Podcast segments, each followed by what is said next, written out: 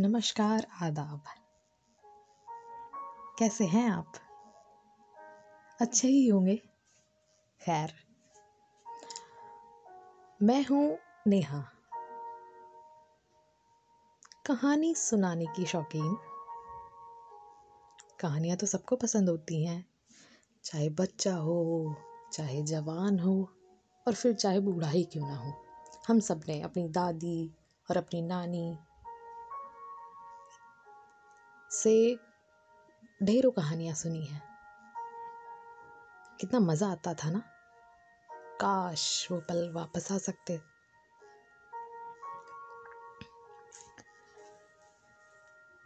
तो आज की कहानी भी कुछ इसी तरह की है। एक छोटी, लेकिन आपको बहुत कुछ सिखाएगी।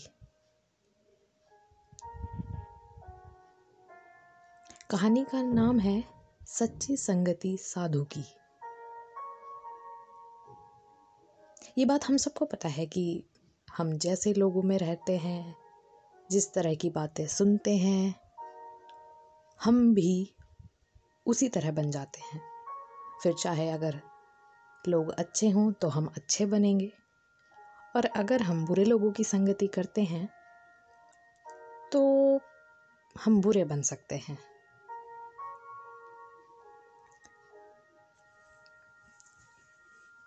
तो हमारी कहानी भी कुछ इसी तरह की है। चलिए शुरू करते हैं। बहुत दिनों पहले की बात है। उज्जैनी के पास पीपल के एक विशाल वृक्ष पर एक कौवा और एक हंस पड़ोसी की तरह रहा करते थे। थे तो वे पड़ोसी लेकिन दोनों की प्रकृति में बहुत अंतर था। कौवा कुटिल था, चालाक था, लेकिन हंस साधु था। हमेशा मीठी बात बोलना, सबके काम आना, सबकी मदद करना, यही व्यवहार था हंस का।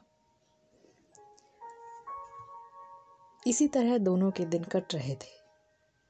एक दिन, दोपहर को, जब सूर्य अपनी तीव्र, गर्म किरणों की अग्नि वर्षा कर रहा था, यानी बहुत तेज धूप थी, लोगों का पसीना छूट रहा था, प्यास के मारे बुरा हाल था। धूप में पाँच मिनट रुकना तक मुश्किल था। ऐसी ही एक दिन दोपहरी में एक शिकारी थका मांदा धूप से व्याकुल आया और उस पीपल के वृक्ष के नीचे आराम करने के लिए लेट गया। पीपल के घने पत्तों के बीच में से हल्की हल्की धूप छनकर शिकारी के मुँह पर पड़ रही थी। और उस धूप से वह थोड़ा परेशान हो रहा था। उसे देखकर हंस के मन में दया आई।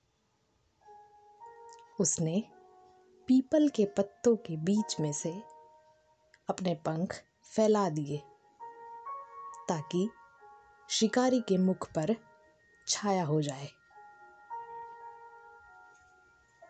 कौआ उसके पड़ोस में बैठा यह सब देख रहा था।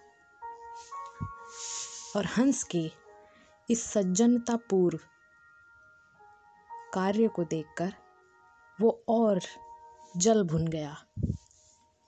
कौवा वैसे भी हंस को पसंद नहीं करता था, क्योंकि सभी लोग हंस को पसंद करते थे।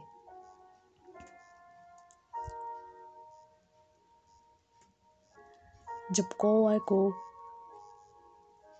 यह सब सहन नहीं हुआ तो वह नीचे गया और शिकारी के मुँह पर बीट करके वहाँ से उड़ गया। और इससे शिकारी की नींद टूट गई। आँख खुलते ही उसने देखा कि हंस डाल पर बैठा है। तो शिकारी को लगा कि शायद बीट हंस ने किया है। शिकारी ने गुस्से में अपना धनुष बाण उठाया, नशाना लगाया और हंस को मार दिया।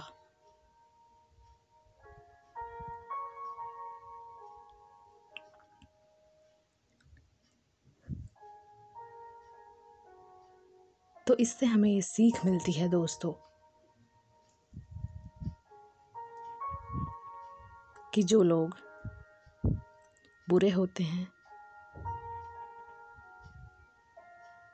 हमें उनके साथ, उनके संगत में नहीं रहना चाहिए। हंस को भलाई करने पर भी आखिर में कौए की वजह से सज़ा मिली।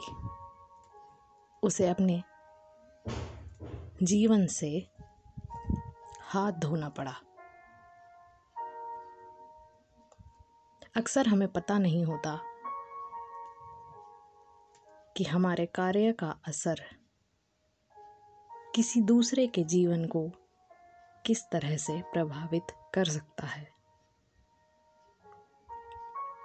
जिस तरह कोए की हरकत से हंस की जान चली गई, ठीक इसी तरह हमारे कोई गलत काम करने से किसी दूसरे के जीवन पर उसका बहुत बुरा असर हो सकता है। तो कोई भी काम करने से पहले कई बार सोचिए, देखिए कि कहीं उसे करने से किसी का कुछ नुकसान तो नहीं, कोई बुराई तो नहीं खुद से पूछिए।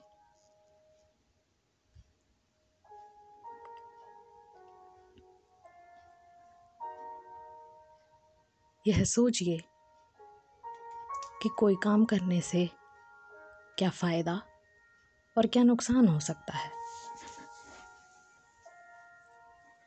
क्योंकि अक्सर हम अपने फ़ायदे के चक्कर में दूसरों का नुकसान कर बैठते हैं।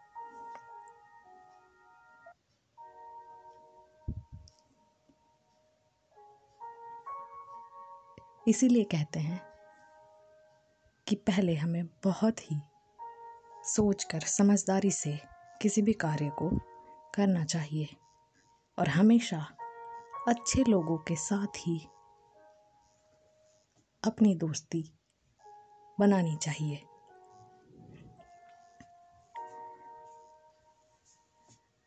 दोस्तों, मेरा नाम है नेहा। उम्मीद करती हूँ आपको ये कहानी पसंद आई होगी।